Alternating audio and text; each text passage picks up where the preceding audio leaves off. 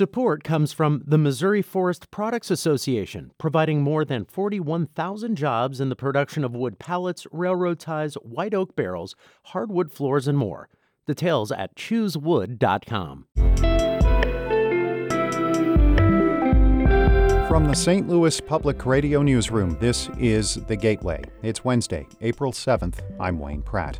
We'll have details on last night's historic election result in the race for St. Louis mayor in just a bit. Also, the leader of St. Louis's economic development arm is retiring after more than two decades with the organization. Otis Williams says the St. Louis Development Corporation is shifting how it does business. Today, uh, it is all about community engagement and uh, involving people in the process of making decisions. Williams speaks with St. Louis Public Radio's Corinne Ruff in just a few minutes.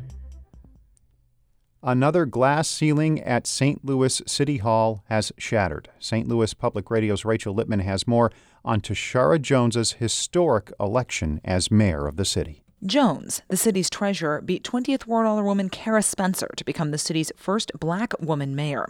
Final unofficial results from Tuesday's election were 52% to 48%.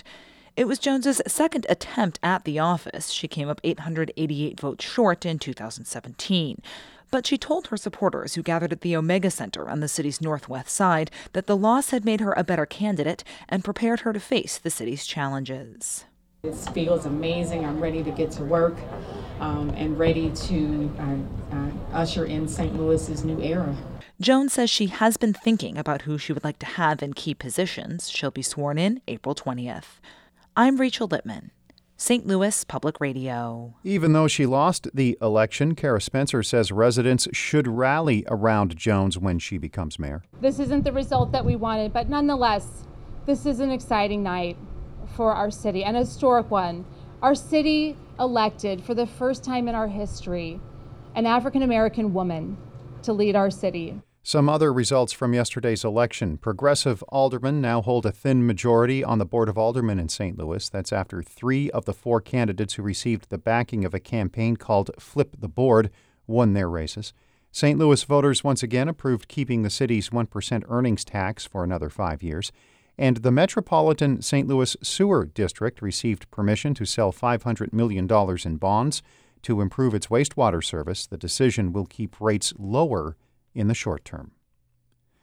Legislation to create a statewide prescription drug monitoring program is still alive in Jefferson City.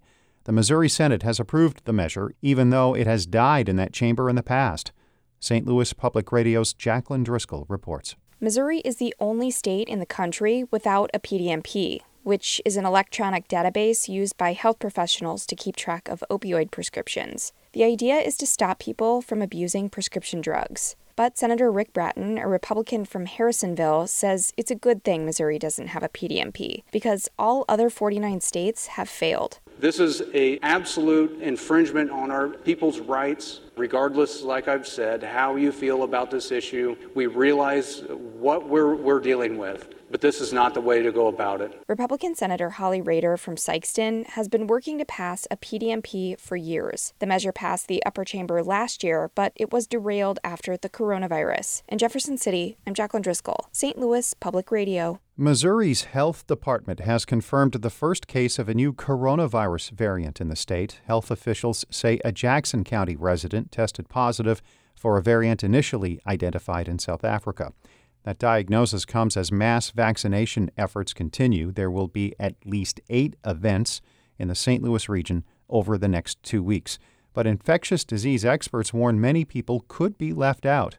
Dr. Eric Goralnick is a Boston physician who studies emergency response. He says health departments need to go to patients, not just wait for them to arrive. Retail pharmacy, uh, primary care clinics, healthcare systems, pop-up clinics, whatever it may be, mobile sites. There's a lot of different different tactics we need to employ. Missouri health officials plan to offer the vaccine in more pharmacies and smaller settings in the coming weeks.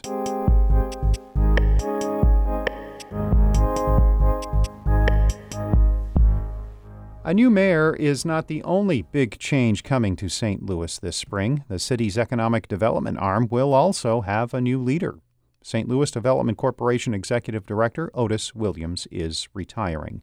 St. Louis Public Radio's Corinne Ruff spoke with Williams about shaping development in the city and how the organization is shifting how it does business. Otis Williams has only ever had two employers the U.S. Army and the City of St. Louis. He spent the last two decades with the St. Louis Development Corporation, where he became executive director in 2013. Over the years, he says the challenges have mostly stayed the same, but the city's approach to development is changing. We spoke just outside the downtown building where SLDC is headquartered. You didn't quite have as many opportunities to engage with the community, or at least that wasn't uh, the manner in which we went about our business. But today, uh, it is all about community engagement and uh, involving people in the process of making decisions. Williams has played a key role in many of the region's biggest projects during his tenure. There was the new Busch Stadium and the area around it known as Ballpark Village, as well as the redevelopment of the Gateway Arch grounds and a new Major League Soccer stadium. But Williams says one of his biggest accomplishments is keeping the National Geospatial Intelligence Agency's headquarters in town.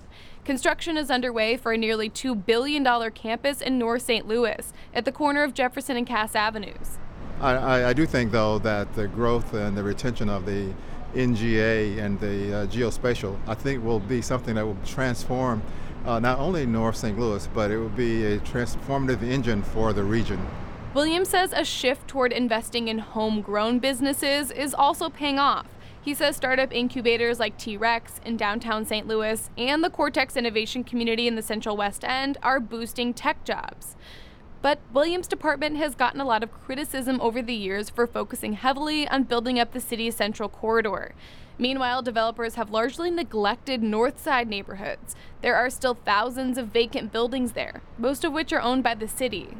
How we got there is regretful, but the fact that we have it, we have to look at it as an opportunity Williams says SLDC has to work with the remaining residents on development going forward. And he admits it weighs on his mind that he hasn't done more to help. I mean, the fact that we were not able to have a great impact on North St. Louis is probably one of the things I would say is, is not one of the shining stars uh, that I have in my past. But it's not because I didn't care. Williams says the problem comes down to a lack of resources and difficulty getting developers to see the opportunities over the risks but he hopes reshuffling the department toward a neighborhood based strategy will help. That's one element of the city's first comprehensive development plan in decades, which Williams unveiled last year.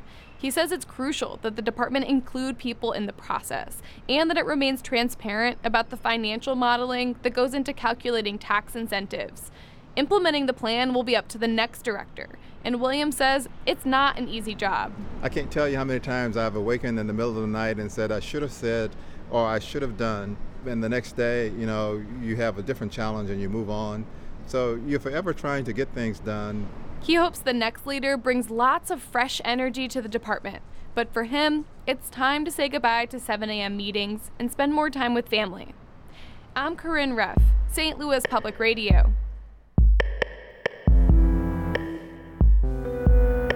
Our Maria Altman edited that report. Shula Neuman is the executive editor of St. Louis Public Radio.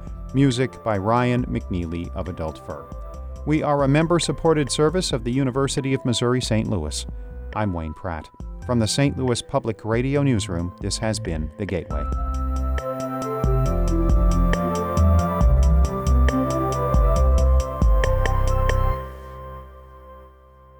Support comes from the Missouri Forest Products Association, committed to conservation and careful management of the state's forests to make them more resilient and better habitats for wildlife. ChooseWood.com.